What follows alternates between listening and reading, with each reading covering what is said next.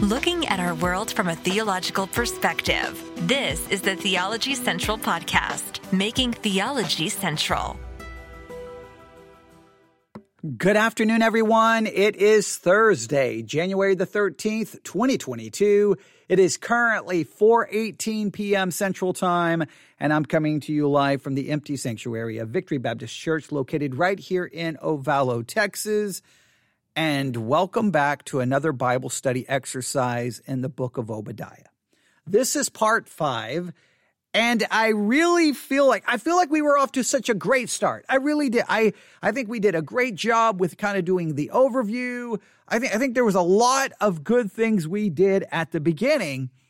And then yesterday, which the you know, which what I uh, what I really wanted to happen in fact, uh, what a lot of this I wanted to happen was I wanted a lot of the study to be done right here from the pulpit of Victory Baptist Church with people present. I wanted us to do the overview together. There's a lot of things I wanted the people here present for, but because of some situations with COVID in our current area and with people in the church, we've had we, we well we don't have a lot of choices currently because of some of the situations. So that kind of messed everything up, and I hate when it messes everything up like right in the middle of one of our Bible study exercises. So I feel like we were we we in in fact or I feel like in spite of everything that has happened, that in fact we've done a, a pretty good job. But then yesterday, everything got messed up, which was supposed to be our Wednesday evening service. Everything got messed up because well, of my issues that I have with uh, seizures and some neurological issues. So everything kind of got messed up. So I feel like, okay, what do we need to do? How can we move forward? It's Thursday right? Now I got to stress that it's Thursday. Remember this Bible study exercise would be scheduled to to end basically Saturday would be the last day and then Sunday we would be picking up a new Bible study exercise. Now, I may use some of the time Sunday to do a little bit more work on Obadiah. And then Sunday, I will introduce the next week's study. It looks like next week will be in, in the book of Genesis. We'll be going back to the book of Genesis, and we'll see what we have what's in store for us. It, it should be interesting. But I, I've been struggling. In fact, even yesterday when I was here, I, I wasn't able to go live, but I, while the time I was here, I was just looking at everything with Obadiah going, okay, exactly what should I do next? What should I do? Exactly how should I proceed forward? So in a sense, we're going to go backwards. Now, stay with me. Then we're going to jump forward and we're going to really dedicate this episode to one concept. And the reason we're going to do this is because there is a concept in Obadiah that also showed up in our little mini detour where we talked about Lucifer is not Satan and we reviewed that crazy audio from what Skywatch TV. That was crazy. But the same subject showed up in that discussion as well, and it shows up in Obadiah. Now, maybe I'm doing this out of order but just I just hope that this will I hope this will the reason I guess in some sense I'm doing this out of order is because I want to ensure that we do have time to get to it. I don't want to take any any chance of well now what do we do? We've kind of reached the end of the week. Do we do we expand Uh, and have two Bible study exercises going on instead of trying to figure out all of those things? I just want to at least jump ahead and at least ensure that you have this concept down to the best of my ability. So here's what we're going to do. First of all, I'm going to remind you of the memory verse for this week. All right. The memory wor- verse this week is Obadiah chapter 1, verse 1. I, I have not done. I have not done sufficient work on it.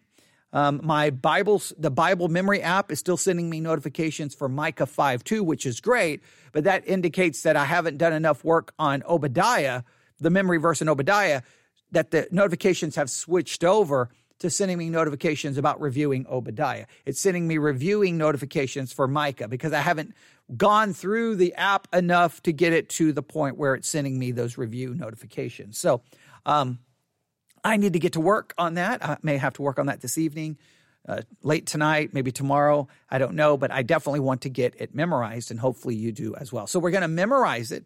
Uh, we're gonna we're not gonna we're not gonna memorize it now. We're gonna read the memory verse, talk about it briefly, then we're gonna we're gonna pick up one commentary. We're going to kind of just read some of the things they have to say just a little bit to kind of just ease us back in. I may remind you of our outline, just some like very preliminary thoughts, just preliminary thoughts. And then we're going to go right, right to the topic at hand that I think, I hope will be beneficial to everyone. I, I hope it will be beneficial to everyone. So are, are, you ready? Does that, I hope that all makes sense. In other words, I guess what I'm trying to say is it feels a little disjointed and I'm aware of that and I apologize considering how good of, I thought we got off to a great start. And then, you know, that one little kind of mess up on Wednesday where I wasn't able to do anything, just that one day just kind of gives me that feeling of everything being disjointed. It may be a perception that does not necessarily represent reality, Uh, but it's one that I'm willing to acknowledge. So, are you ready to try to do this? Let's start with our memory verse this week. Obadiah. I know what you're saying. You could have just started with that and not go through all of it. I know, but I'm trying. I'm trying to just explain the the way things feel, and then try to work past that. Okay, here we go. Obadiah chapter one. Our when I say chapter one, Obadiah verse one is our memory verse. All right, because obviously it's just it's just Obadiah. There's not chapters. Obadiah 1. The vision of Obadiah. Thus saith the Lord God concerning Edom. We have heard a rumor that the Lord, we have heard a rumor from the Lord, and an ambassador is sent among the heathen. Arise ye, and let us rise up against her in battle. That is Obadiah verse 1. Let me read it to you again. The vision of Obadiah, that, that really, that, the reason we're memorizing verse 1 is it really establishes so much about the whole book.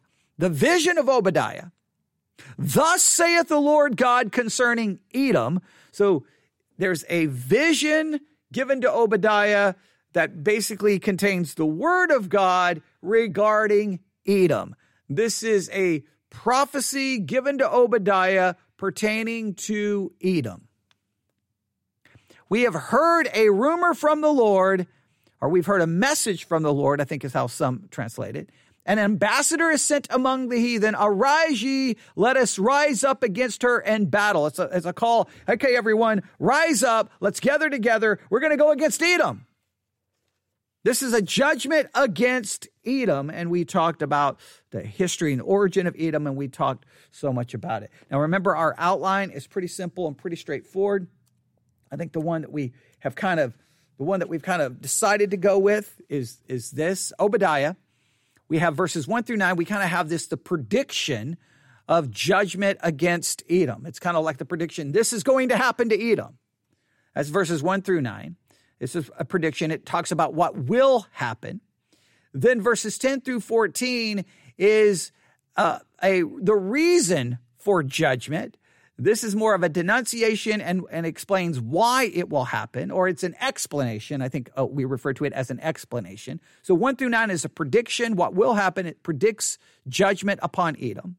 Verses 10 through 14 is an explanation, it, why it will happen, its reasons for judgment against Edom. If I said Israel, I apologize. And then verses 15 through 21, we're referring to this as the day of the Lord, and this is the conclusion of the judgment against Edom. This is the conclusion of that judgment, which seems to take us way beyond the, uh, the time frame of Obadiah to something that clearly involves some things happening in the future. All right. So we have kind of a 1 through 9 is the prediction part, predicting judgment. 10 through 14 is the explanation part, giving the reasons for judgment against Edom. 10 through 15 through 21 is the day of the Lord.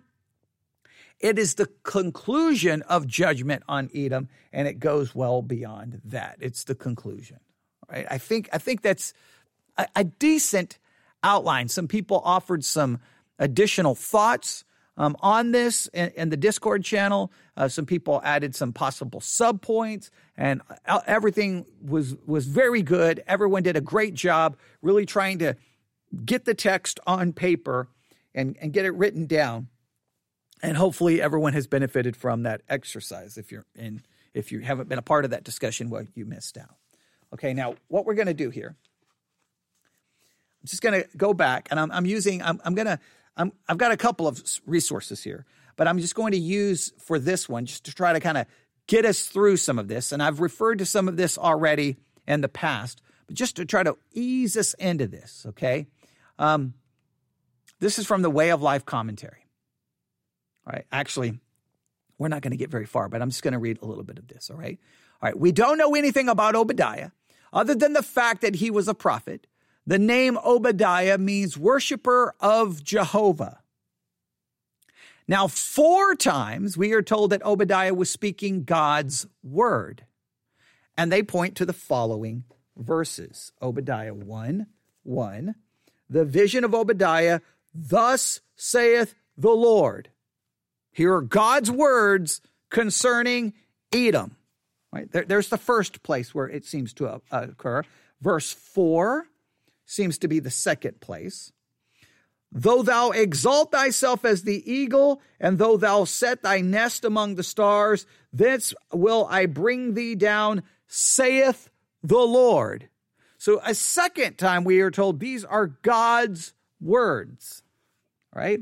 Verse 8, I believe, is the third place this occurs. Shall I not in that day, saith the Lord, even destroy the wise men out of Edom and understanding out of Mount, uh, out, out of the Mount of Esau? Once again, saith the Lord. One more time occurs in verse, I believe, 18.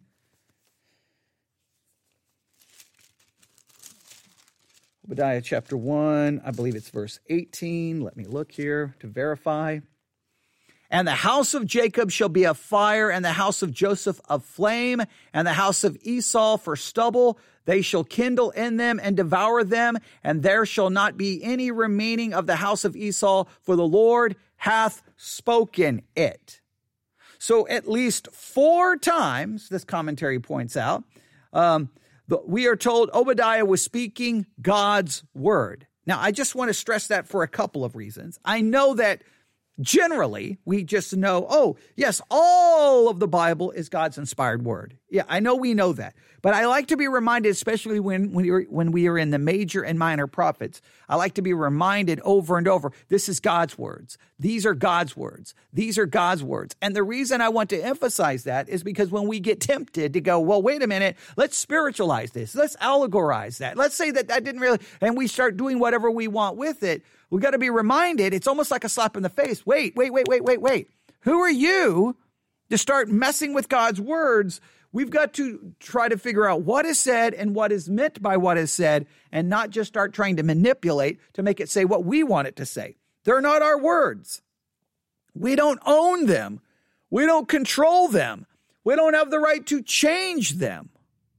I think that's very important. So just remember that Obadiah, even though it seems like an insignificant book because of its size, it may be considered the minor of the, of the minor prophets. It's still God's words concerning Edom. Right? And I think that's very important. All right. Um, now they go on and say a lot of things about that, but I'm not going to. Uh, I'm not going to spend. I'm not going to read everything they have to say there. Now, Obadiah's prophecy is from the Lord, God. Now the word Lord there, Adonai, God Jehovah, Jehovah, the whole discussion and how to say it, we won't get into all of that. Adonai emphasizes the fact that God is the Lord, the ruler over all, the King of kings. He created man and has the right to rule and judge man.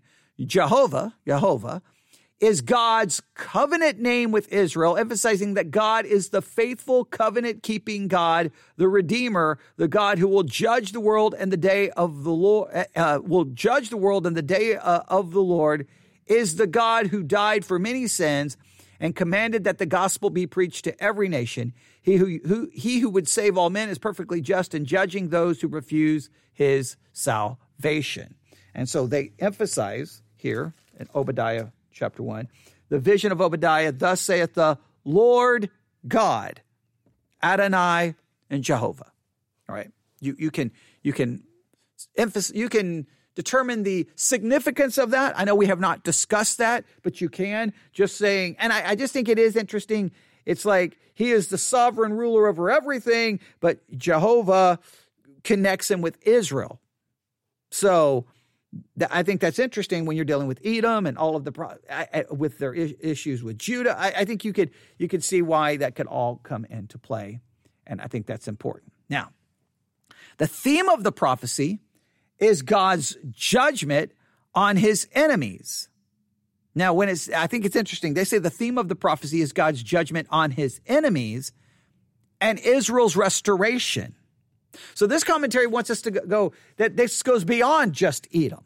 This is this is judgment upon God's enemies. That, that this needs to be understood in a broader context, and it also includes the restoration of Israel. This is how they break it down. Verses 1 through 16 is God's judgment on his enemies. Verses 17 through 21 is Israel's restoration. Now, I have to stop here and emphasize this because this is so important when it comes to, again, hermeneutics. So many times when we are in the major or minor prophets, I think most of you now, we've, you've been with me through our studies in Isaiah, Micah, now Obadiah. I think you, you should have yourself trained now to know what I'm getting ready to say, okay? So many times, and, and this drives me crazy in, in theological circles, especially in the amillennial world, and many of those in the reform world who who get very upset with me, but because they they, they want to accuse me of, of who knows what. But this is just basic Bible interpretation 101 to me. If the judgment against the nations. I don't care if it's Babylon. I don't care if it's Tyre. I don't care if it's Edom. I don't care who it is. If that judgment mentioned in a chapter is literal judgment against a literal nation, then why is it when in that very same chapter where it may speak of the restoration of Israel, it's no longer literal Israel, it's spiritual Israel, and it's no longer the restoration of a nation, it's the restoration of sinful people basically into the church. Why is it that the judgment is always literal? Literal judgment, literal nation, literal destruction. But when it comes to the restoration of Israel, then all of a sudden we get wishy washy and go, well, that's not actually national Israel. That's spiritual Israel. And this just refers to people getting saved in the church. It doesn't talk about, and you're like, wait a minute. How did we go from literal to spiritual, literal to figurative, literal to allegorical, all within the same chapter? And that, eh, that question should be asked by anyone and everyone because it's a hermeneutical. It's not even an issue about the end times. It's not an it's not a question of eschatology. It's a question of Bible interpretation. I've tried to make that so clear to everyone when they get into these never ending debates about eschatology and Bible prophecy and, and accusing people of being, you know, well, you're a dispensationalist. You're one of those crazy left behind people. Just, just don't allow any of that to intimidate you. Say, no, no, no, I'm one of those people who care about interpreting my Bible correctly. And you just played this little game where this part was very literal. And then magically, the literal went away. And it appears the only reason it went away is because you told me it went away. You didn't provide me any textual reason for changing my interpretation method. So I, I, I cannot stress that I, I, cannot stress that enough. So let me read to the to this again, read this again to you. According to this commentary, the theme of the prophecy is God's judgment on his enemies, verses 1 through 16. And Israel's restoration, 17 through 21. Now let's just go to Obadiah 1. Let's just jump all the way down. Now we, we clearly know that we have Edom here. Edom is in trouble. Edom is going to be destroyed. There's judgment coming. I, I don't think there's any way to get around that. Okay. Now, let's go down to verse 17. Uh, but it, I think it's also interesting that it maybe does it go beyond Edom because you have in verse 15, for the day of the Lord is near upon all the heathen. Now, that seems to go beyond Edom. So, does it include Edom? Does it include other nations? And if it does, and it includes judgment, is that judgment literal? Literal nations, literal destruction. Now, they say if you jump down to verse 17 is where they want us to go to, that now it comes to the restoration of Israel. Look at the language that is used. But upon Mount Zion shall be deliverance, and there shall be holiness, And the house of Jacob shall possess their possessions. And the house of Jacob shall be a fire, and the house of Joseph a flame, and the house of Esau for stubble. And they shall kindle in them and devour them. And there shall not be any remaining of the house of Esau, for the Lord hath spoken it. And they that of the south shall possess the mount of Esau, and they of the plain, the Philistines, and they shall possess the fields of Ephraim and the fields of Samaria, and Benjamin shall possess Gilead. And the captivity of the host of the children of Israel shall possess that of the Canaanites, even unto uh, Zarephath, and the captivity of Jerusalem, which is in uh, uh, Sepharad, shall possess the cities of the south and Savior shall come up on the Mount Zion to judge the Mount of Esau, and the kingdom shall be the Lord's. Now, a lot of places listed, a lot of things going on there, but it does seem to seem to imply in some way Israel being back in possession, Israel being somehow in charge. They're not subjected to anyone, they're now subjecting everyone to them.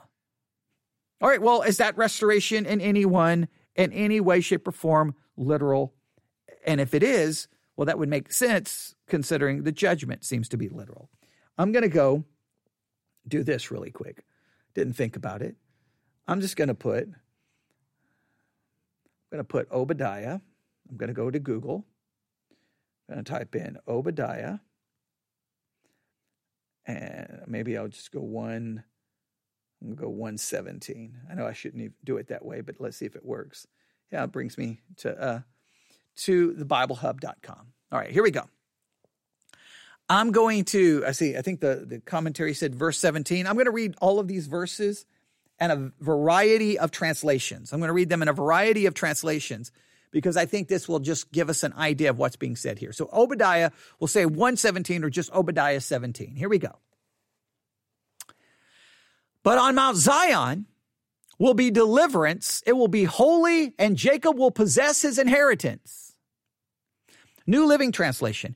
But Jerusalem will become a refuge for those who escape. It will be a holy place, and the people of Israel will come back to reclaim their inheritance. Now, that really stresses it. This, there's some kind of restoration going on here. Well, has it happened? When did it happen? If it hasn't, wait a minute, was the judgment literal? Yes, judgment is literal. We know when when Edom faced these, well, multiple times, but we know ultimately when they're kind of destroyed, right? We have a, a pretty good idea. We can, we can get dates down for some of that. Literal destruction, literal enemies coming against them. Well, then somehow we're going to have to find Jerusalem is going to become a refuge for those who escape. And uh, it's going to be a holy place, and the people of Israel will come back to reclaim their inheritance. ESV. But in Mount Zion, there shall be those who escape, and it shall be holy, and the house of Jacob shall possess their own possessions. Let's go to verse 18. Jacob will be a fire and Joseph a flame. Esau will be stubble. They will set him on fire and destroy him. There will be no survivors from Esau. The Lord has spoken. New Living Translation. The people of Israel will be a raging fire, Edom a field of dry stubble. The descendants of Joseph will be a flame roaring across the field, devouring everything. There will be no survivors in Edom. The Lord have has spoken or have spoken, the way the New Living Translation puts it. Again, this seems to show Israel rising up, Edom being destroyed. Verse 19. Uh, according to these other, say, how did the, the King James says from the south? All right. The other translation says people from Negev will occupy the mountains of Esau, and people from the foothills will possess the land of the Philistines. They will occupy the fields of Ephraim and Samaria, and Benjamin will possess Gilead. New Living Translation. Then my people living in Negev will occupy the mountains of Edom. Those living in the foothills of Judah will possess the Philistines' plains and take over the fields of Ephraim and Samaria, and the people of Benjamin will occupy the land of Gilead. Again, God's people, Israel's back in power, uh, possessing land. You get the idea. Verse 20.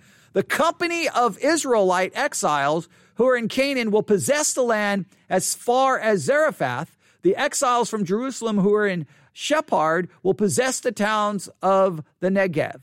the, uh, the living trans, New Living Translation. The exiles of Israel will return to their land, occupy the Phoenician coast as far north as Zarephath. The captives from Jerusalem exiled in the north will return home and resettle the towns of the Negev. Now, this is giving places, restor- this is all about some kind of restoration. Verse 21. Deliverers will go up on Mount Zion to govern the mountain of Esau, and the kingdom will be the Lord's. New Living Translation. Those who have been rescued will go up to Mount Zion in Jerusalem to rule over the mountains of Edom, and the Lord himself will be king. Well, seems like Israel's going to be back in power and God's going to be reigning there in Israel. Well, when did that occur? When did all of that supposedly happen? When? Now, the, the again, you either have to just spiritualize this to no end that that when it's naming these places and, and, and, nations, none of that's literal. It's all figurative, and that this is going to be accomplished through the church spreading the gospel. That, that's how some people would try to address it. That just doesn't make any sense considering the judgment against Edom was literal and the destruction was literal. So then the restoration of Israel has to be literal. I know I have to stress that every time we get into this, but if I don't, well, then that just puts you vulnerable for all of the different theologies there. Now, I spend all of the time doing that because of this. All right, here we go. The theme of the prophecy is God's judgment on his enemies, verses 1 through 16, and Israel's restoration, 17 through 21. I know I kind of jumped to the end, but that's okay. The prophecy looks beyond historical events to the day of the Lord in the end times. And they reference Obadiah 115. Let me read it to you again. For the day of the Lord is near upon all the heathen, and as thou hast done, it shall be done unto thee, that reward shall, shall return upon thine own head they argue that there's the historical things going on in the text, historical judgments, historical destruction. Things are, and those things are historical. In other words, we can look back and see when those things were fulfilled. They were going to happen soon, but it goes beyond the historical context and it jumps to this thing called the day of the Lord that they refer to in this commentary as uh, in the end times.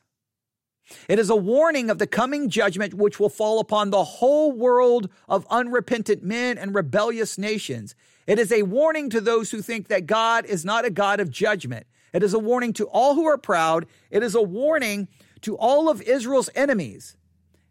So it's a warning that goes beyond just Edom. It's a warning to all of God's enemies. It's a warning to all those who are repent, to will not repent. It's a warning to all those who are arrogant and proud. Now, uh, let's see here. Oh, there's so much more. I, want to. Let's see. Okay, I'm going to do this. I'm going to jump down about the day of the Lord. The day of the Lord. God's judgment I'm, gonna, I'm jumping down in the commentary to, to verse 15, their commentary on, on Obadiah 115 or Obadiah verse 15. God's judgment will fall upon all the heathen. This is from uh, this is uh, from uh, the Hebrew word uh, at, at, that is also translated Gentile. Right. So in other words, that, that, that, the heathen world could be referring to all of the Gentile world. Okay, that, that could possibly make sense. It refers to the nations that are outside of God's covenant with Abraham, Isaac, and Jacob.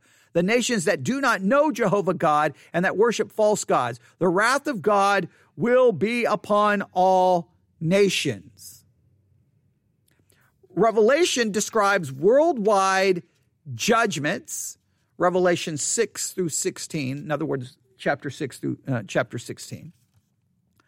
But Obadiah focus particularly on the heathen. Now, uh, this is what they, this is how they describe it, that joined the Antichrist in attacking Israel. Now, I'd put a question, question mark upon that. Okay. That, that, that gets into a lot of a lot of uh, presupposition, maybe. Uh, uh, we'll, we can say this clearly. Obadiah focuses on Edom, but it does seem to go that here in Obadiah 15 that it goes beyond Edom to all the heathen. Right? Okay, I think I think we can agree there. Um, they have here that it's going to that they're particularly on the heathen that joined the Antichrist and attacking Israel. They have drunk upon many uh, my holy mountain. This is a uh, refers to violence upon the Jews in Jerusalem and the land of Israel during the tribulation when the Antichrist breaks his covenant with Israel and turns on her. They say this is described in Matthew 24, 15 through 21, Daniel 9, 27, Zechariah 14, 1 through 7.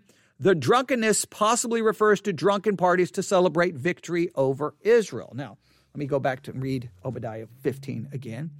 For the day of the Lord is near upon all the heathen.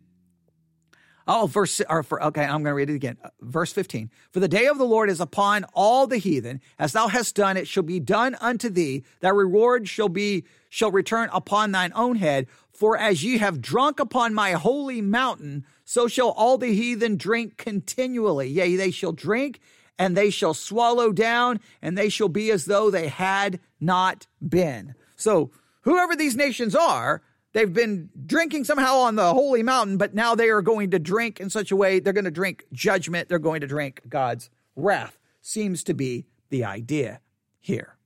All right. Um, see, where else do they go here? All right. They, um, I thought, see, there's a place I thought they were going to jump to here. They don't jump to it here at this point. I thought they were going to jump to it, but they don't. There's a there's a lot here I could jump down to and look at, but I'm going to back up here and do this. All right? Because there's there's a a possible there's a possible passage in the New Testament that I'm that I'm I want to jump to, but I'm going to try to I'm going to try to pull back and keep myself from going there right now. I want to do this. I want to go back to Obadiah 1, verse 15. For the day of the Lord, I want us to spend a little time. We've already talked about this once in a kind of our overview, but I want to talk about again the day of the Lord. And I'm, I'm going to use a commentary on the book of Joel, and I'm going to go there to kind of do a little bit of a, a, at least one perspective on the day of the Lord. I told you there are there are multiple perspectives. We're going to look at one. So I'm going to go to a commentary. I've got it marked here. And we're going to see everything they have to say. All right. And I need you to put your thinking caps on here. All right. Um, they're going to make lots, they're going to make lots of, of claims here. And you can think about it. Now, here, here's the reason we're doing this. All right. We've talked about Edom. We, we talked about there, there may be some time frames when these judgments happen and when Edom these nations come against them and they're destroyed. We, we, can, we can try to figure out the historical setting. But when you get to the end of Obadiah, it seems to take a turn away from Edom and goes to this broader kind of concept called the day of the Lord.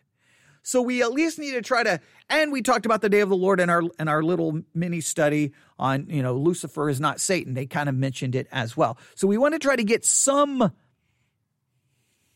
some grasp on what this is or isn't because it it may be so integral to understanding so much of the Old Testament because the day of the Lord is mentioned a number of times. Let's see what this commentary does. All right. God uses, now, there, there, there, this is the commentary on Joel 1, verse 15 to chapter 2, verse 11. We won't go there and read this right now. Just let's listen to what they have to say. God uses the judgment upon Israel of Joel's day to point to the greater judgment that is coming in the last days. Now, this seems to occur frequently. There's some kind of judgment, right? There's a judgment, but clearly it goes from that judgment and jumps, jumps to another judgment that is known as the day of the Lord or something future. Now, why is that significant? I'll go back to the same principle I've already mentioned now multiple times. If the first judgment is a literal judgment against a literal nation, whether it's Edom, whether it's Babylon, Assyria, doesn't matter whom. If we know that's to be a literal judgment, then that future judgment has to be literal as well. We can look to the past and go see how that judgment occurred.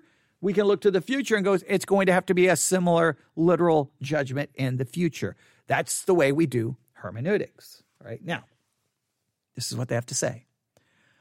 The day of the Lord is the period of time in which God will judge the world and establish his kingdom on earth.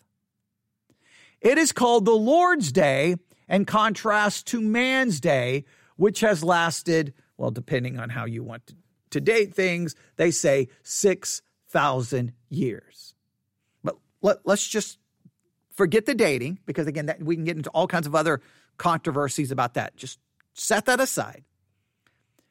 They say the day of the Lord is a period of time, so it covers more than just a day. It's a period of time which God will judge the whole world and establish his kingdom on earth. Now, if we put place this in a school of eschatology, well, this will go into a school of eschatology that calls for a literal millennial reign of Christ, and that the day of the Lord happens prior to that. That there's a massive judgment that occurs prior to this, and then as a result of this judgment, sets up the millennial kingdom.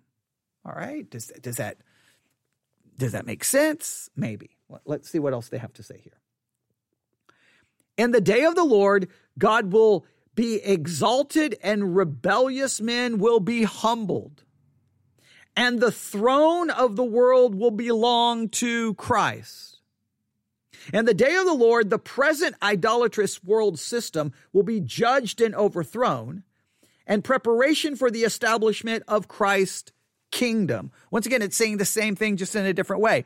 Every, the world's power are going to be destroyed. Christ will then be placed on the throne, right? Which would call for then a literal reign of Christ.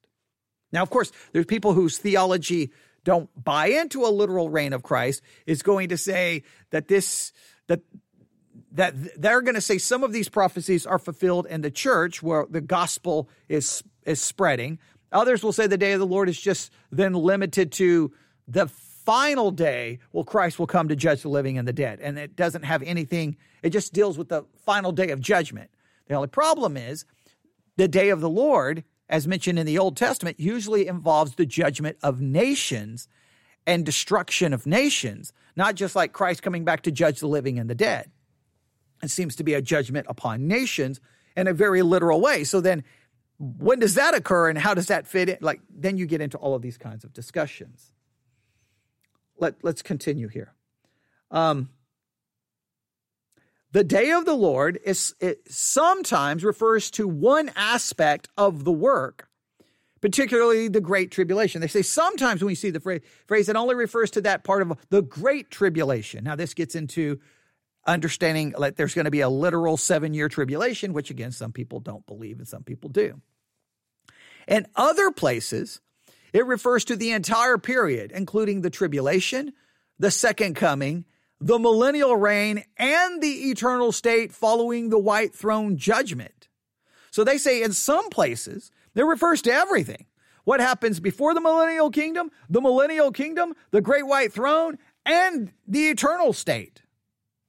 Wow, that, that means the term, let, us make it very clear, that there is seemingly much difficulty in interpreting the term because it seems to relate to many different things depending on the passage in which it is found. That, that means we have to be very humble in how we approach the subject. They go on to say. Um, see, the, uh, the day of the Lord refers to historic judgments upon Israel that point to the final time of judgment. So like it can it can refer to it can even refer to historical judgments that actually happened, but then it points to a future judgment as well. So I mean that's just that's basically saying anything can really fit in historical judgments, future judgments. It, it can really the term seems to be able to be used for so many different things, which then makes it very dangerous in trying to interpret it and being dogmatic about it. But it's a term that we have to at least deal with. They go on to say this. They claim that if you were to read the book of Joel, we would find this. In fact, they. Uh, I'm going to just. We'll go to the book of Joel. Let's just do this really quick. We'll go to the book of Joel just to show you why they are saying this. Go to the book of Joel because I think this will be uh, very helpful in seeing this play out. Or at least we'll see the scriptures that they use to try to prove their point. Whether you agree or disagree with it, that's okay. All right, the book of Joel. I keep going right past it. I know it's after Hosea. Here we go. Pages were sticking together. I'm like, where Joel just disappeared from my Bible. All right, here we go. According to them, Joel 1 15, Joel 1 15 reads like this Alas, for the day, for the day of the Lord is at hand, and as destruction from the Almighty shall it come. Chapter 2, verse 1. Blow ye the trumpet in Zion and sound an alarm in my holy mountain. Let all the inhabitants of the land tremble, for the day of the Lord cometh, for it is nigh at hand. Now, this is important because according to them, this teaches that the day of the Lord is at hand. I read. I, am going to read from this. They said also see Isaiah 13, 6, Zephaniah 1, 7. This is a term that means it is imminent. It can happen at any time. Now, this is where you're like, well, wait a minute. If it can happen at any time, how does this work? Now they go on. They they they give all kinds of scriptures here, all kinds of scriptures. Um, they say the rapture of the New Testament saints is said to be at hand. The events of Revelation are at hand. Well, so would the day of the Lord, if it's at hand, are you saying like was when when it said that in Joel, is that a reference to things that were connected to the historical setting of Joel, or do we are we supposed to just understand that the day of the Lord is at hand, that it's imminent? No matter what time it is, it could happen at any time. In other words, it's imminent in this sense. It could happen at any time. And that would obviously then include, if you believe in a, ra- in a rapture, it would include the rapture. Or do you ignore the rapture, ignore a seven year tribulation, ignore a thousand year reign of Christ, and just say Christ can come back at any moment in time? Well, that, wait a minute, what about all the promises made to Israel? There's so many different directions you can go when dealing with eschatology. Second thing they say the day of the Lord is a destruction from the Almighty. And they go back to Joel 115, that the day of the Lord is this. Alas, the day, for the day of the Lord is at hand, and as a destruction from the Almighty shall it come. That the day of the Lord, as they put it, is a destruction from the Almighty. That the day of the Lord involves destruction, judgment from the Almighty. They go on to say this Joel introduces the day of the Lord with the words, Alas, for the day. This is an utterance of great emotion. It usually in- indicates despair, but also a strong sense of marvel with fear. It can also indicate a feeling of inability or confusion. Joel says the day of the Lord is great and very terrible. The day of the Lord is a day of horrible judgment, as described in the Old Testament prophets and Christ's prophecy in Matthew 24 and in Revelation 6 through 18, it is a day when God's anger towards sin and rebellion will be unleashed. Now, I'm going to look at something really quick. These, these are like, it's imminent and it's a day of, as they say, it's imminent, but it's a day of destruction. It's a day of destruction. Well, if it's a day of destruction, we definitely want to know what it is. Um, yeah, see, they. I did I knew they were going to go to Matthew 24. Matthew 24 just leads to all kinds of problems. Let me just make sure we understand first and foremost when you try to interpret Matthew 24, you have to first and foremost interpret it in light of 70 AD, referring to the destruction of the temple in 70 AD. But we um, we don't have time to get into that right now. Okay, so according to them, the day of the Lord. No matter all, there's all kinds of scriptures that reference it and trying to figure it all out. That, that what they're saying, at the very least, you would say it's something that's imminent. It could happen at any time and it involves destruction. Third, the day of the Lord will be upon the crops and cattle. They look at Joel 1. I'm going to go back to the book of Joel. Go back to the book of Joel. Here we go. They say, look at verse 16. Verse 15 Alas, for the day, for the day of the Lord is at hand, and as destruction from the Almighty shall it come. It is not the meat, is not the meat cut off before our eyes, yea, joy and gladness from the house of our God. The seed is rotten under their clods, the garners are laid uh, desolate, the barns are broken down, for the corn is withered. Now, again, I, I think in many cases, this is obviously referencing some historical judgment, but they're saying that it can encompass future as well, and that the day of the Lord is going to be upon the crops and the cattle, and that there will be famine. And they, they would point to the book of Revelation for judgment against all of those things. Next, the day of the Lord will bring trembling, Joel 2 1. Blow ye the trumpet in Zion, sound an alarm in my holy mountain. Let all the inhabitants of the land tremble, for the day of the Lord cometh, for it is nigh at, at, at hand. It is a day of, it will bring a trembling. The tribulation is also called the time of Jacob's trouble. It will be a time of great persecution upon the Jews. Okay, again, let's just set that aside. According to Joel, it's, think of it this way. The day of the Lord, it is imminent, or is it, it's at hand. It is a day of destruction. It is a day that will be upon the crops and the cattle. There's going to be there's going to be judgment upon that, and it's a day that will be a day of trembling. All right? Joel 2 2.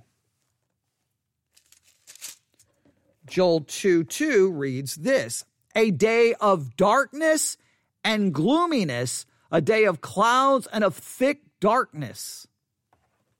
So they say another thing about the day of the Lord it is a day of darkness. It is a day of darkness. Now, this is interesting because the day, uh, the darkness is mentioned many times in prophecy. The day of the Lord is described as very dark, Amos 5:20. The darkness will be caused by the darkness of the sun, moon, and stars. They give a number of scriptures here. Isaiah 13, 10. I won't even be able to read them all. There's so many. There's just so many. All the way going all the way to the book of Revelation. There's these prophecies about darkness, darkness, and that's associated with the day of the Lord. Uh, it, appears the darkness will appear multiple times during the day of the Lord. The sun will be darkened at the beginning of the day of the Lord, uh, at the opening of the sixth seal, uh, which might correspond with Joel 2.10. And they go on. It just over and over and over. There's all these things that seem to be darkness is one of these things that's connected with it. All right. Now, you, again, I just want you to get the basic all I want you to do is go, okay, when we talk about the day of the Lord, we can have these really like kind of more academic definitions. I want you to have down the day of the Lord involves. This is what I want you to do. It, it, it, it's imminent. It involves destruction. It involves judgment upon the cattle and the crops. It is a day of trembling and it is a day of darkness. I think that is appropriate here. All right. Um, Joel 2 2 says, let's go back to Joel 2 2.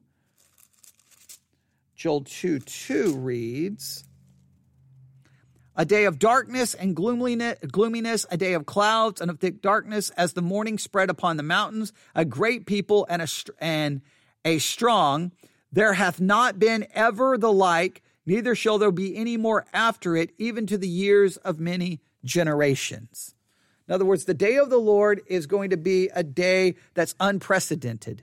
It's a day like no other day before. There's going to be something totally unique about it, different from all of the other judgments and destructions that have occurred. All right? It will be worse than any trouble that has come, upon the world since, they said, since the, the flood of Noah's day. So it's got to be something radically different than anything the world has ever seen or ever experienced uh, Joel, and I won't read these just for uh, for time's sake. Um, Joel 2, 2 through 9 and verse 20, the day of the Lord will be a day of war. It's also going to include war. It's going to include war. So the day of the Lord, let's go through these again. It's at hand. It's, it's at hand. It's imminent. It's a day of destruction. It's a judgment upon crops and cattle. It will bring trembling. It's a day of darkness. It's a, it's a day unprecedented, and it's a day of war. And they got lots of, of, of scriptures here to talk about all the days of war. All right. Um, the day of the Lord will bring earthquakes.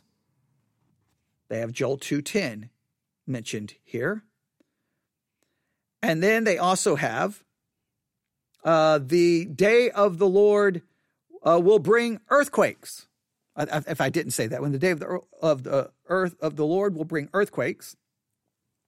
And I'm, I'm looking at so many different things they mention here. I'm not going through every single thing. I'm just trying to give you the basic ideas. So, and that's Joel 2.10. So it's going to involve earthquakes. Next, the day of the Lord will involve signs in the heavens. Joel 2.10 again. Again, Joel 2.10 reads, uh, the earth shall quake before them, the heavens shall tremble, the sun and the moon shall be dark, and the stars shall withdraw from their shining.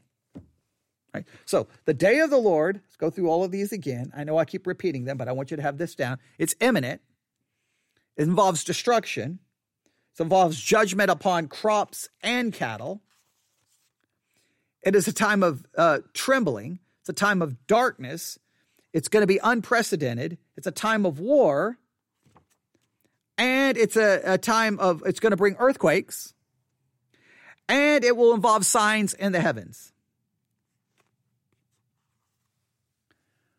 Okay, and I think I'm going to stop there. They, they go on and add a lot of more. I'm trying to stay away from all the things they add that I'm like, okay, well, that I'm trying to give you the general concepts because you can find those general concepts maybe in Revelation and other prophecies that seem to go, well, wait, that, that seems to fit these basic descriptions of the day of the Lord. So is that the day of the Lord? Is that the day of the Lord? Is that the day of the Lord? When, when is that going to occur? I, I think that is very important to see. And then I'm going to look at one other thing here. I don't know if it's in this book. Um, I don't think it's, no, it's not mentioned here. I'm going to find it really quick. I thought it was in that commentary, but let me look at this really quick. Um, give me one second. Because I think it, it's a, a text that needs to be at least considered when we're talking about all of these passages um, and what, what's referring to here. Um, yeah, I think it's Matthew 25. I'm almost positive it's Matthew 25, right? Let's go to Matthew 25. Because I don't I just think that this can't not just be ignored. I, I, I just, we have to mention it right here. Yes.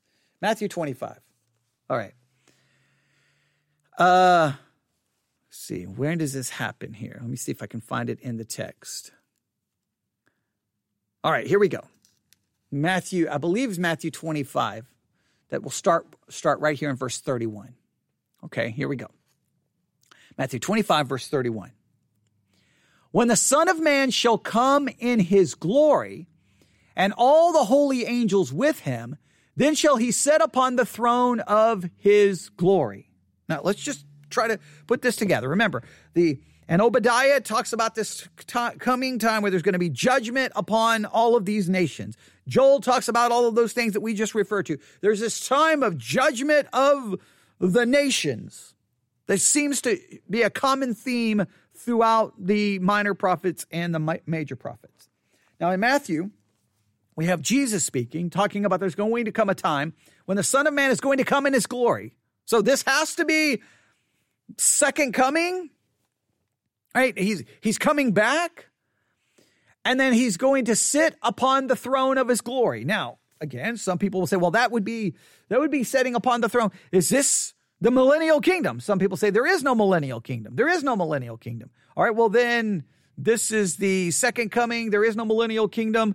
This is about going into heaven. All right, well, let's see how this works. All right, verse 32. And before him shall be gathered all nations, and he shall separate them one from another as a shepherd divideth his sheep from the goats. Now, this is where it gets interesting. Well, wait a minute, wait a minute. This seems to be a judgment of nations. wait, okay, uh, is is this a different judgment that I'm not aware of?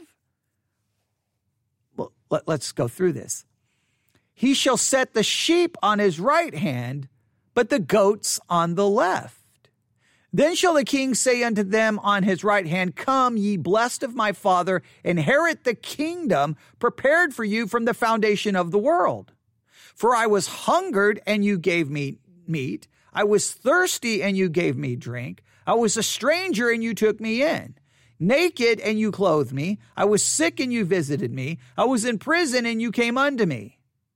Then the righteous answering him, saying, Lord, when saw we thee, thee uh, hung, hungered and uh, fed thee, and uh, thirsty and gave thee drink? When saw we thee a stranger and took thee in, or naked and clothed thee?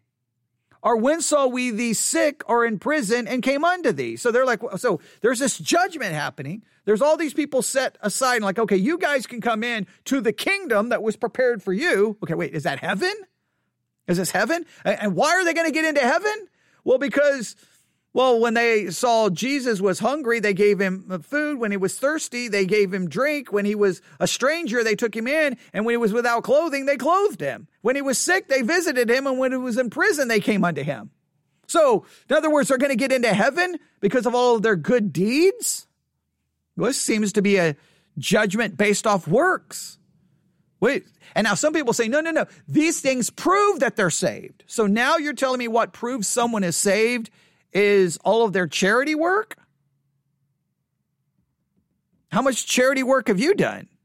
Well, it's not that if you do it, it just means if you see someone, like, okay, then, then it becomes like, once again, this very, how do you even know someone is saved? Now, now, how do you know you're saved? Not because of what Christ did, but because of what you do. It becomes all kinds of problematic. All right, but so they're like, so they're confused. Like, well, when did we do these things? When did when did we do these things for you? And uh, and Jesus answered and said unto him, the king answered, noting the king of a kingdom, I say unto you, insomuch as you have done it unto one of the least of these my brethren, you have done it unto me. Now, who do the brethren refer to? Who do the brethren refer to? Some will say that's referring to Israel. That's referring to the Jews. You, if you've treated Israel correctly, then you're going to get into the kingdom. If you haven't, there's going to be judgment. Now, if you say this is heaven, then it's going to be a, a, a, how people treat. So judgment is how you treat fellow Christians. Like how th- this gets into all kinds of questions about judgment, works, salvation by grace alone, not by works. Every, I mean, there's so many different interpretations on what to do here. All right. But I'm trying to connect it to all the things that we remember. Edom is in trouble because of how they did what? How they treated Israel, how they treated Judah. Okay. Now, he goes, Then he shall say unto them on the left, Depart from me, ye cursed, into everlasting fire prepared for the devil and his angels. For I was hungered and you gave me no meat. I was thirsty and you gave me no drink. I was a stranger and you took me not in. Then uh, they shall answer that when were these? And he says, verily, I say unto you, as much as you did it to not to one of the least of these, you did it unto me. And these shall go away into everlasting punishment, but the righteous into life eternal. Now, some people think this is the judgment of the nations, and this judgment's going to be based on how they treated Israel, and this will occur right before the millennial kingdom. And this will be the judgment upon all the nations who are going to be punished for how they treated Israel. Now, some will say that's absolutely absurd. It's not.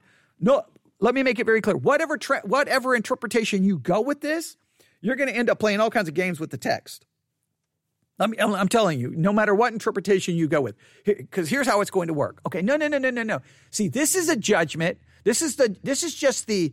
This is not a different judgment because some believe there's only one judgment. They don't believe there's different judgments. So they would say, no, this is just this is just a a descriptive way, a figurative way of saying that when you are judged, what's going to prove that you're saved is your works. And if you don't have these works, you're going to prove you were never saved. So this is in a sense, you're going to be judged by your works because your works prove you're saved. Well, if my works prove that I'm saved, that means I have to have enough works in order to prove that I'm saved. And if I don't have those works, then I'm not saved, then I go to hell. So then am I saved by my works or by grace? And I think, no, no, no, you're saved by grace, but that grace will produce works. Well, how many works do I have to have in order to be saved? And nobody can tell you. It becomes this very relativistic, wishy washy thing. Well, I mean, it's not that you're going to do this perfect all the time, but you're going to do it some of the time. Like, how, how does that work? So you're going to have to play a lot of games there and, and still try to maintain that you're saved by grace alone, through faith alone. You could go from a more, say, a Catholic position, like, no, see, if you don't have works, you're not saved. If you don't do acts of charity, you're not saved. You're demonstrating you're not in a state of grace. You're committing a mortal sin, and then you're not in a state on and on. They, they would someone say, "See, this proves your uh, salvation is by works, not by grace alone." All right. So, so both sides are going to go go with this, and then others come along go, "No, see, what's conf- you're getting confused. This is a judgment on the nations. Christ comes back, judges the nations." in regards to what they have or haven't done to Israel. Because if you bless Israel, you will be blessed. But if you've cursed Israel, you will be cursed. And many will say this fulfills all of the Old Testament prophecies about all of these judgments upon all of these nations, in many cases, has never occurred in any meaningful way unless you allegorize it and make it figurative. They would say right here, all of that judgment upon the nations, it's going to happen right here. Christ is going to be on the throne, and all of these nations are going to be judged and then destroyed, thrown into the lake of fire, thrown into hell. And then those who are left will enter into the millennial kingdom. Now, the only problem with this is I think everybody knows what the problem with this is. Well, wait a minute. What happens at the end of the millennial kingdom? There's a war. Where did those people come from? Well, go to go to Revelation chapter 20. Revelation chapter 20. Okay. Now, if you go to chapter 19, Christ comes back and people are being destroyed all over the place. It's just massive destruction and death. It's horrible to even read. I mean, it's just absolutely crazy what is going on. All right. It's just horrific to read everything that's happening, okay? People are being slaughtered and it's just it's crazy. Read Revelation 19. It's absolutely frightening. Then you get to chapter 20. And I saw an angel come down from heaven, having the key of the bottomless pit and a great chain in his hand. He laid hold of the dragon, that old serpent, which is the devil, and bound him for a thousand years, cast him into the bottomless pit, and shut him up and set a seal upon him that he should deceive the nations no more till the thousand years should be fulfilled, and after that he must be loosed a little season. And I saw thrones, and they that sat upon them, judgment was given unto them. I saw the souls of them which were beheaded for the witness of Jesus and for the word of God, which had not worshipped the beast, neither the image, neither had received the mark upon their uh, foreheads or in their hands, and they lived and reigned with Christ a thousand years. Okay, great. But the rest of the dead live not again until their thousand years were finished. This is the first resurrection. Blessed uh, and holy is he that takes part. And then, okay, they go on. Now, when the thousand years were expired, Satan will be loosed out of his prison, and he shall go out to deceive the nations which are in the four quarters of the earth. Now, wait a minute. All the nations have been judged. So now these are the nations who treated Israel right. They're in the millennial kingdom. Now Satan comes and deceives all of those nations and they join in a battle and then they are all destroyed. What in the world? Where do they come from? Now, are these the nations that formed during that thousand years? Here's a thousand years, and these nations formed during the millennial kingdom, but at the end of the millennial kingdom, they are deceived and they fight against God even after spending a thousand years in the millennial kingdom. Like, there, there raises all kinds of questions there. I'm not even going to pretend that any of this is easy. But I just want you to know that when you're reading the Old Testament, you see these prophecies about all the nations are going to be judged and all the heathens are going to be judged. Well, wait a minute. There, there has to be some kind of literal judgment upon them, right? When is this going to occur? Well, if we, we, can, we can figure out the historical judgments going, okay, Edom was judged here. Okay, okay, wait, wait a minute. This is upon all the heathen, upon all the world. Well, when does that happen? How does that how does that? And if you go back to Obadiah, already over an hour. If we go back to Obadiah, look what we read. For the day of the Lord is near upon all the heathen, as thou hast done, it shall be done unto thee, thy reward shall, shall return upon thine own head. Sounds very much like Matthew 25. They're going to be judged based on what they've done. And in some cases, it seems related to how they what they have done to Israel. All I'm saying is don't forget Matthew 25. That's all I'm saying. I'm not, I don't know what to necessarily do with it. I'm just saying that when you're talking about, man, this the day of the Lord, it's going to come upon this, and it's going to be this and this and this and this and this and this and this and this. It always seems to refer to judgment against nations. Well, when are the nations going to be judged? I'm not saying Matthew 25 is the best answer, but it has to be considered. All right, there we go. Nobody asked any questions. Either they're so confused or they're just so absolutely blown away by how clear I made all of this that they don't even have uh, they don't even have a question. Uh, if you hear all that sound, I'm reaching over grabbing another commentary here because I'm just curious what this one does with Matthew. All right, here we go. Um,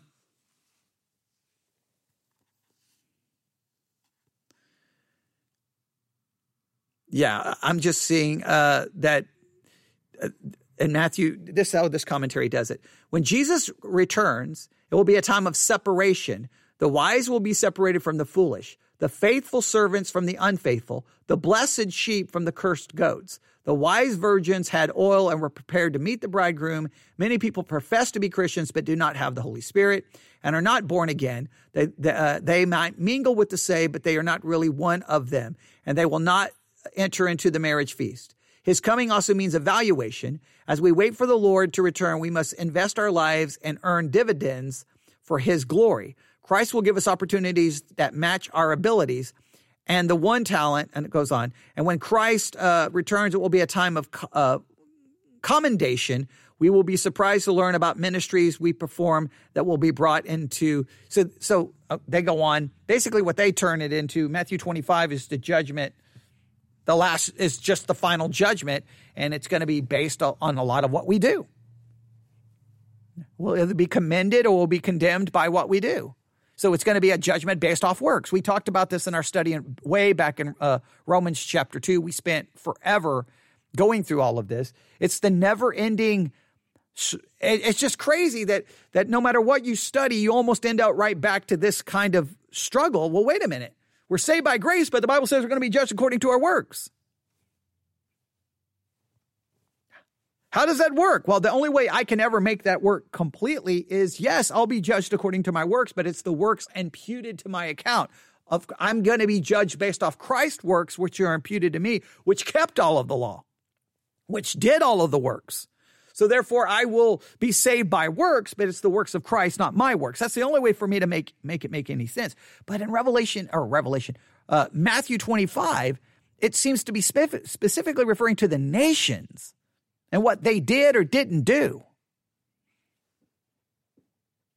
I guess you could just say that's the general judgment on works that and then and then we we apply my principle of well yes Christ did all of those things perfectly so I will be saved by works but it'll be the works of Christ but just Matthew 25 if it if it is referring to nations it does solve a lot of the problems in the Old Testament we have literal judgment that happens upon literal nations in literal time in history, we can see the fulfillment of that, like Edom, Babylon. We can go on and on and on and on. Israel, all of those chastisements and judgments. But it seems to refer to a future time, day of the Lord, when all the heathen are going to be judged. And if the old ones were literal, then the, the future one would have to be literal. And where do we find a way to fulfill that? Does Matthew 25 help? Don't know if it does. Does Matthew 25 seem to fit with fit in at the end of Revelation 19 going into Revelation 20? And if it does, then how do you explain what happens at the end of the thousand years when the nations are deceived? There you go. I'll stop right there. You can email me, newsif at yahoo.com, newsif at yahoo.com. Yeah, we just took Obadiah and we just threw in a lot of other stuff, but I really wanted to talk about that day of the Lord concept. I didn't want to just, I didn't want our study of Obadiah to just ignore that phrase. Ignore that phrase. Now, in the Discord channel, someone created a chart that uses looks at every time that phrase is used throughout the Bible, the day of the Lord or its variations. And I want to I want to work through that chart at some point. I'll probably wait till I can have people back here in the church and just go through every single one of them, take the time and see what we find. So we may have to do a separate study on the day of the Lord on its own, and we will try to do that within the next couple of weeks, clearly within a month. Um, but at least now you have something you you can figure out what to do with basically Obadiah 1 verse 15 to the end of the chapter. Is that judgment against nations that go beyond Edom all of God's enemies and does that talk about the restoration of Israel? And if all if everything before that was literal then all of that has to be literal. And how do you make it all work? Well I've given you at least a possible idea. All right I'll stop right there Email me, newsif at yahoo.com, newsif at yahoo.com. All right, thanks for listening. God bless.